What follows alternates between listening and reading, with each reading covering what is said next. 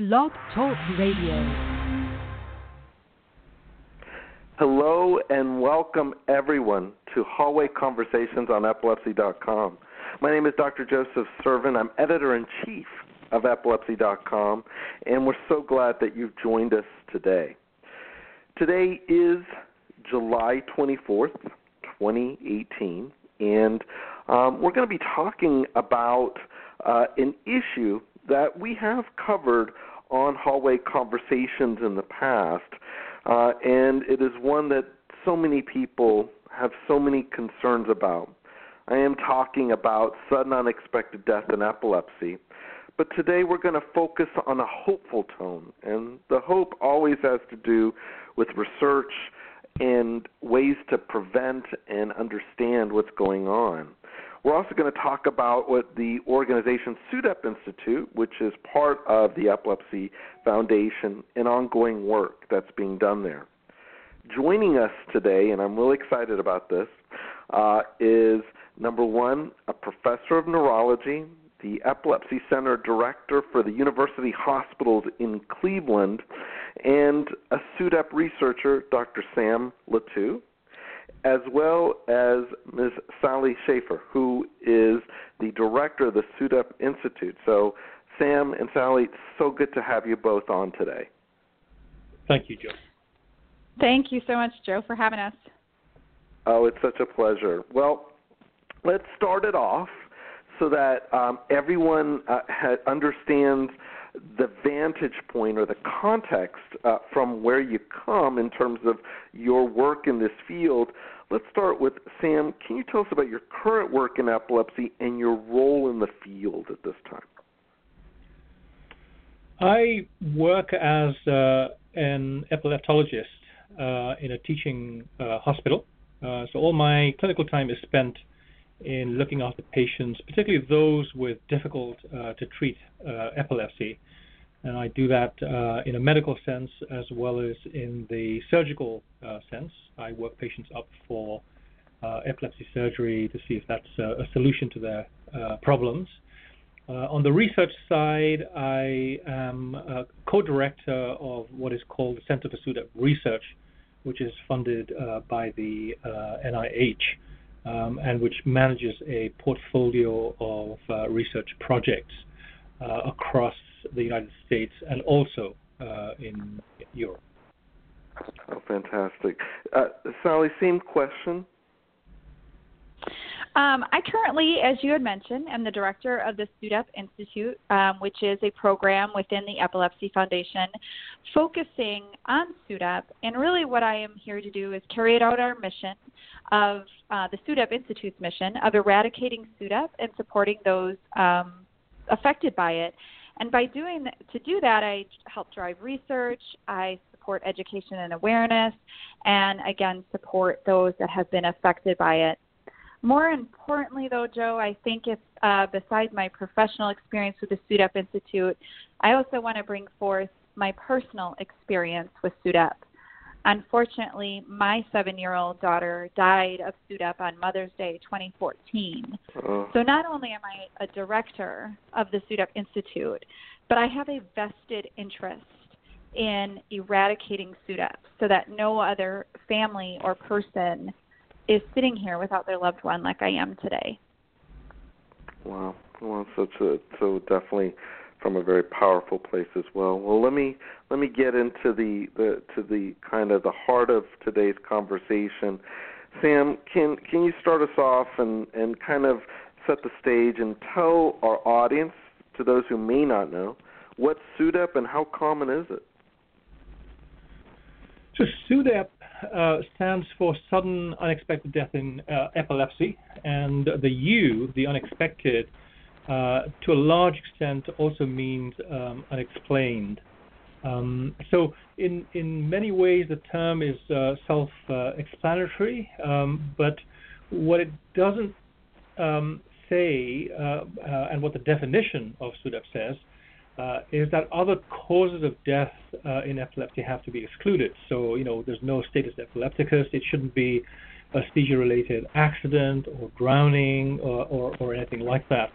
And more often than not, um, SUDEPs are uh, confirmed as definite uh, only through uh, autopsy.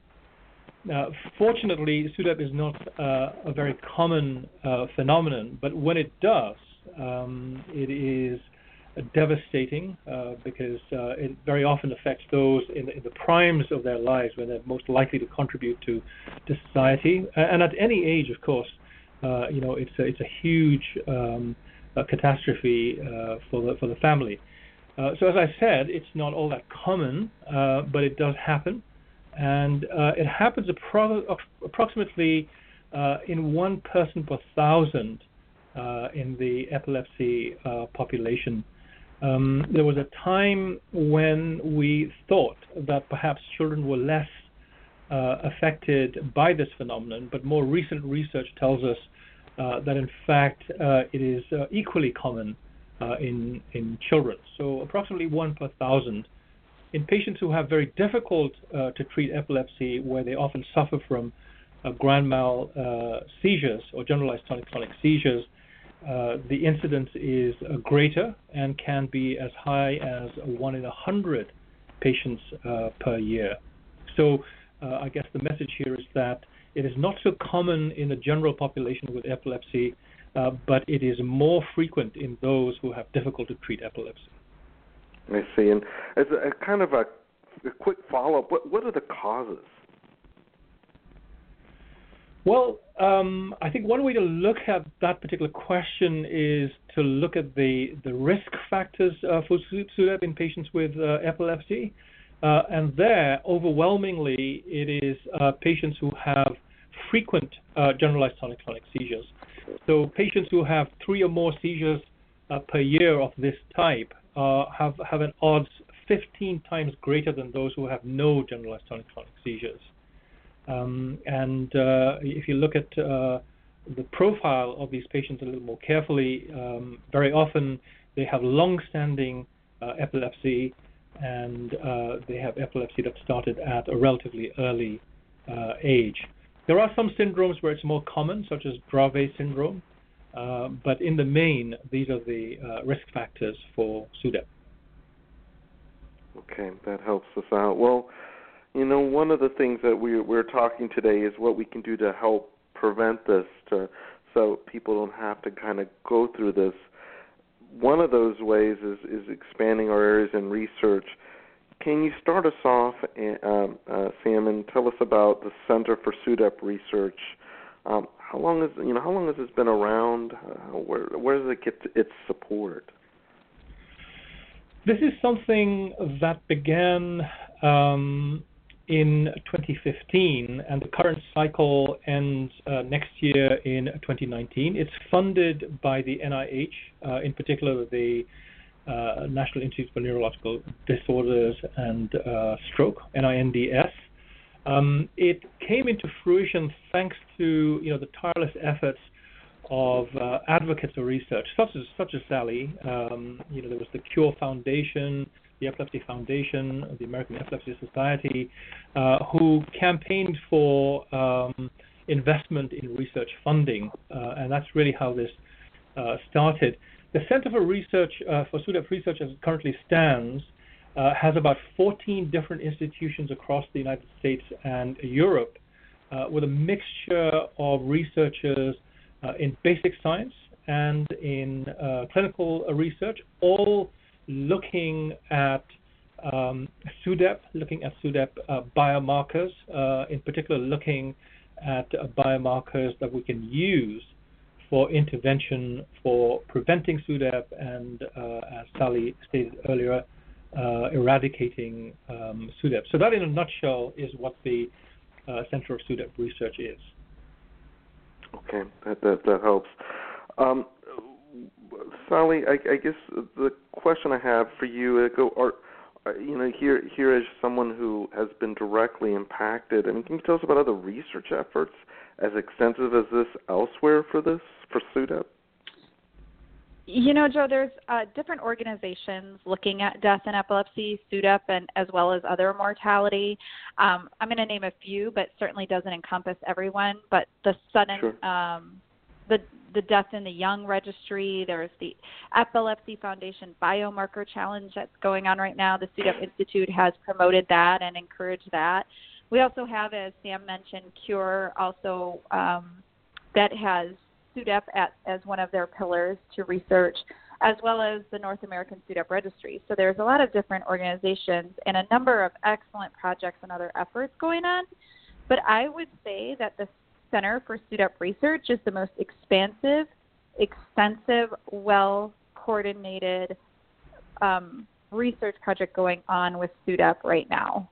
So to answer your question, I think that the the CSR is definitely the most extensive. Wow. Okay. That that's that's that's also wonderful to know that it's that there's such a broad base of support, a lot of different areas. Sam, uh, tell us about the kind of research that's going on, and it's probably that's one, probably one of those innocent questions that belies a very big answer. But just if you could hit the high points, what what kind of research is being done that uh, that kind of help with this area? Uh, there's a broad uh, division of labor. Um, so we have clinician researchers and we have basic scientists. On the clinical side, uh, we've harnessed you know, modern computer science and informatics firepower uh, to pull together about nine different institutions uh, that provide uh, clinical information, uh, electroclinical information, um, uh, imaging data, biochemical data, and to some extent genetic data as well. to look at SUDEP risk. And the reason for this uh, approach is, as I said earlier, SUDEP isn't all that common in the general population with epilepsy. So we need large numbers of patients, which means several centers, and of course the ability to look at that kind of uh, data. So there are interesting things that are coming out of the uh, clinical research that we're doing, um, looking at breathing failure, looking at uh, problems with cardiac function, during and after seizures and how these might uh, contribute uh, to SUDEP. On the on the clinical side, on the on the basic science side, there are um, researchers who are looking at cardiac genes, for example. Um, there are those that are looking at uh, stem cell models uh, of uh, neuronal dysfunction and cardiac myocyte dysfunction in Dravet syndrome. Uh, for example. Um, there are also researchers who are looking at breathing, both in patients as well as uh, in animal uh, models. Um, we have other researchers who are looking at uh, DNA and uh, genetics uh, data. we also have researchers who are looking at MRI scans, both of patients who've been recruited to our clinical SUDEP study, as well as post-mortem MRI scans of patients who've uh, succumbed uh, to SUDEP. And often there is uh, feedback and kind of interaction between the basic scientists and the clinician researchers to inform each other of questions and answers uh, to um, what might be going on in high-risk patients and in SUDEP patients. Yeah, that's uh, which is wow. So so many so many areas of focus. That's fantastic. I, I, I you know one of the things that that was recently occurred, um, uh, and it's not, you know, it feels like the way the summer goes. Sometimes it goes so quickly. Was the uh, earlier in the summer the the PAME conference, uh, which uh, always highlights uh, the important uh, work in the field. Um, Sally, you know, starting with you, I know this this um, happened a little, you know, a few weeks ago. Um, what what what did you see in that conference that highlights some of the research, like impactful findings or discussions that you took away that you know maybe brought you hope or or maybe bring someone in our audience hope as to what's going on from that uh, from that particular conference? Sure, and I think I'd like to start off, if you don't mind, Joe, just sharing a little bit about what PAME stands for. PAME is Partners PAME is Partners Against Mortality in Epilepsy. So this conference specifically is focusing on mortality in epilepsy. And this uh, year it was held in June, and it's held every two years. And I believe this is the fourth one that was held um, just this year. Um, for me, as part of the planning committee and really um, talking about uh, you know, setting this meeting up, I really forgot, Joe, that I was also a member of the audience as someone who has lost.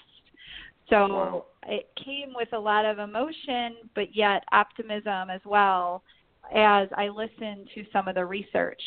Um, hard at times to sometimes sit there and listen to the research as far as you know the cardiac function, the respiratory function, and things like that, and maybe determining you know what controls um, what and what happens in that process.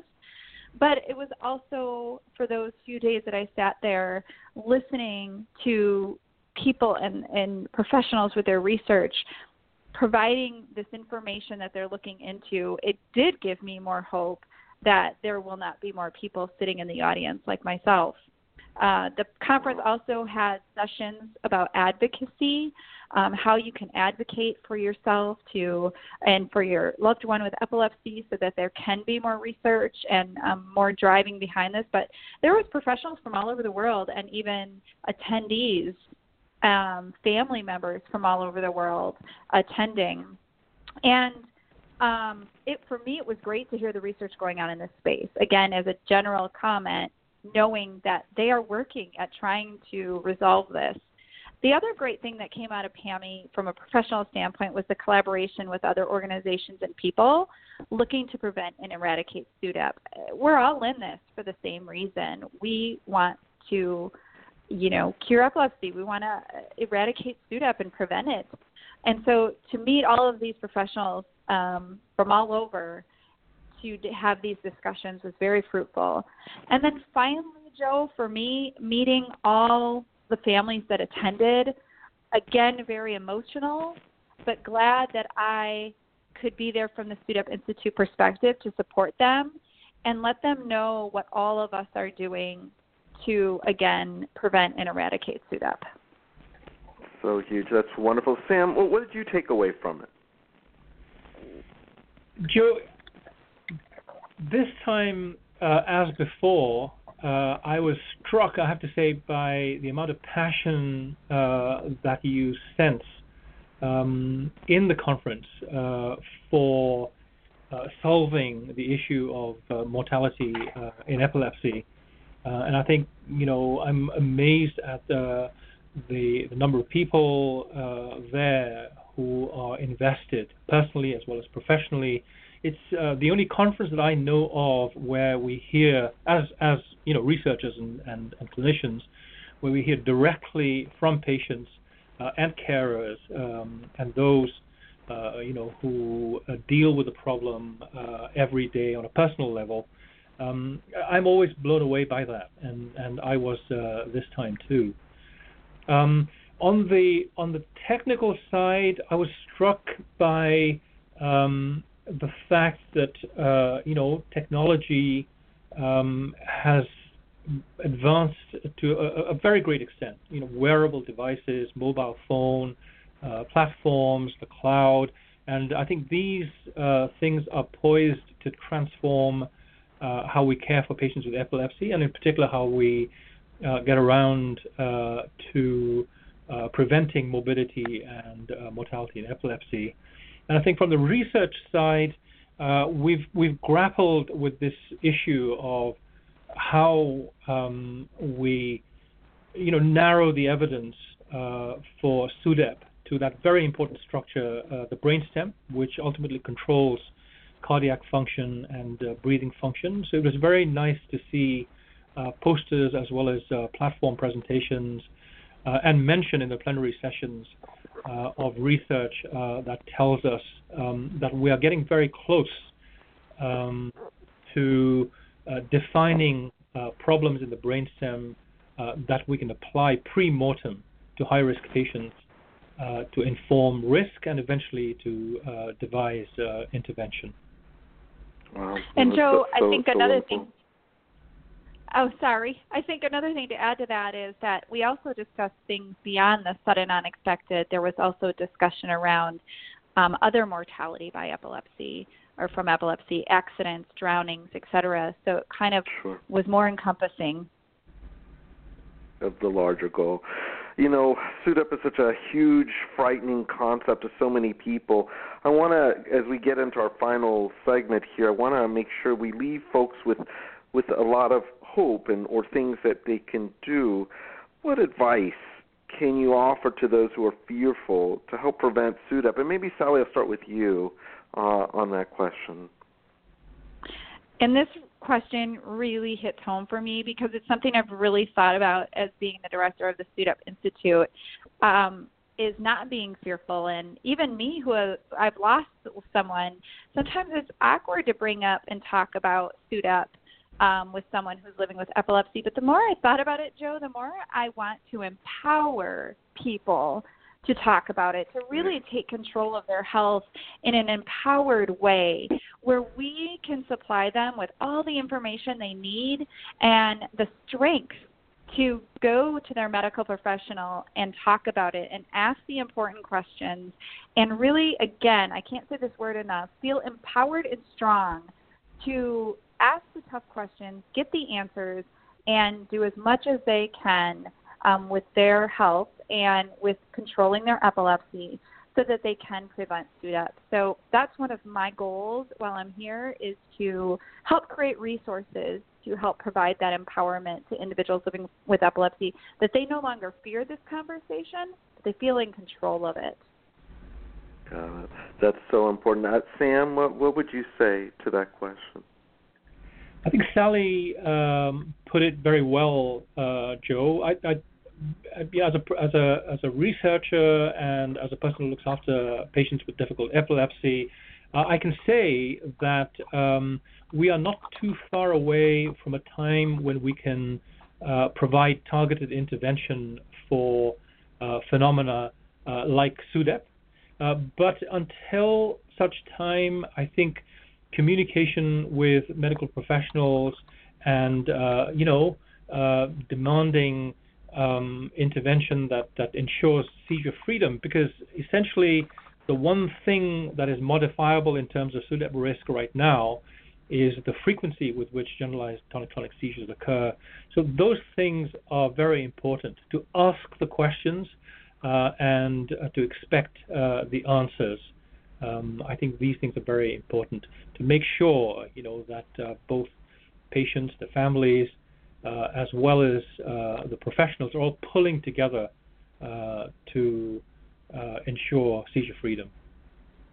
So such an important, important point. Let me get to the to our last uh, couple questions here.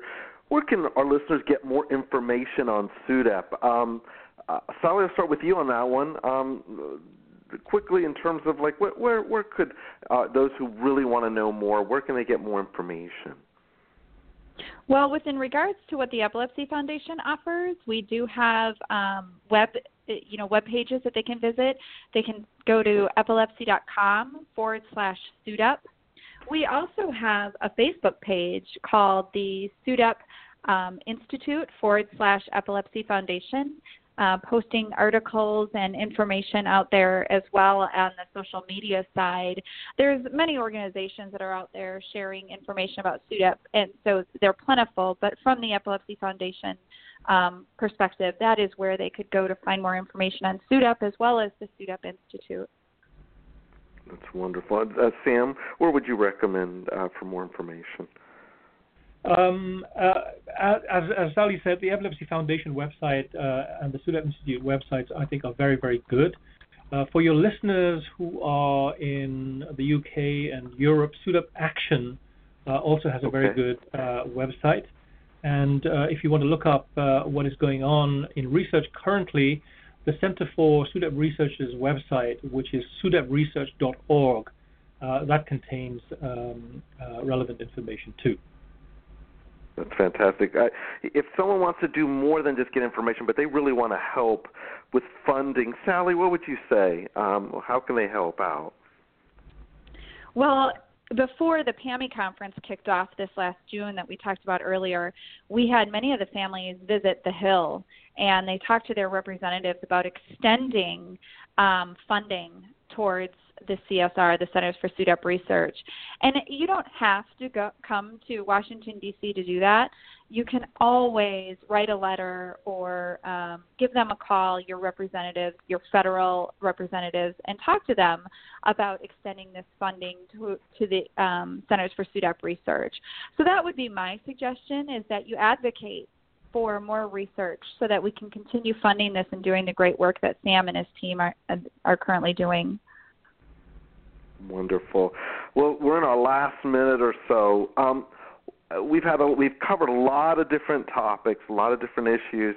I'll ask each of you, what would you want to make sure that any listener that's downloaded this particular podcast that they really take away from our conversation today, uh, for now or for the future? And and and Sam, I'll start with you. What what do you want to hope that folks take away um, from our conversation today?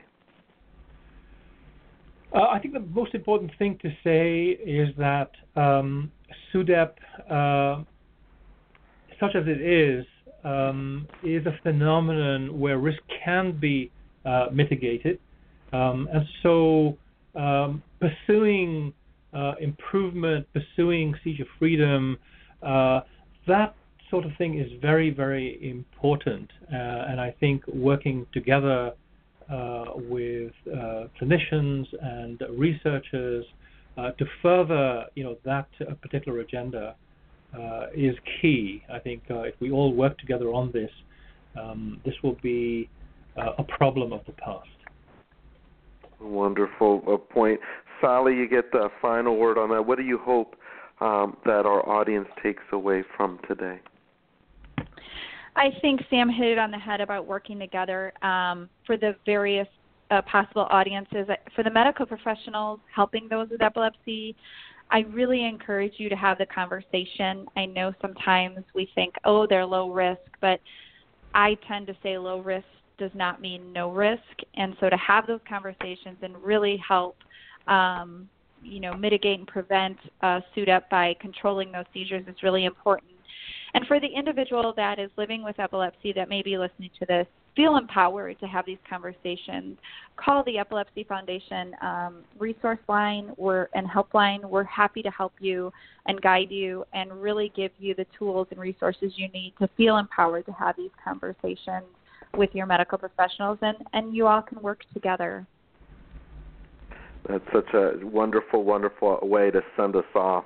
Uh, I want to thank you, Sam and Sally, for joining me today. I hope as uh, new developments come into place, you can kind of join me in the future for other podcasts on Hallway Conversations. Thank you, Joe. Thank you, Joe, so much for having us, and thank you, everyone. You're very, very welcome. Oh, it's it's been terrific talking to you both. To all our listeners out there, you have been uh, listening to uh, Dr. Sam Lhatoo. He is the Epilepsy Center Director for the University Hospitals in Cleveland, a important SUDEP researcher, and the head of the SUDEP Institute uh, Sally Schaffer, who uh, both have been kind enough to give me their time today and talk about the important work being done in research in the area of SUDEP. To everyone out there, I hope you've enjoyed today's episode, and I hope that you, most importantly, come back for another future episodes of Hallway Conversations. My name is Dr. Joe Sirven, editor in chief of epilepsy.com, and you've been listening to Hallway Conversations on our site. Thanks so much and have a terrific rest of your day.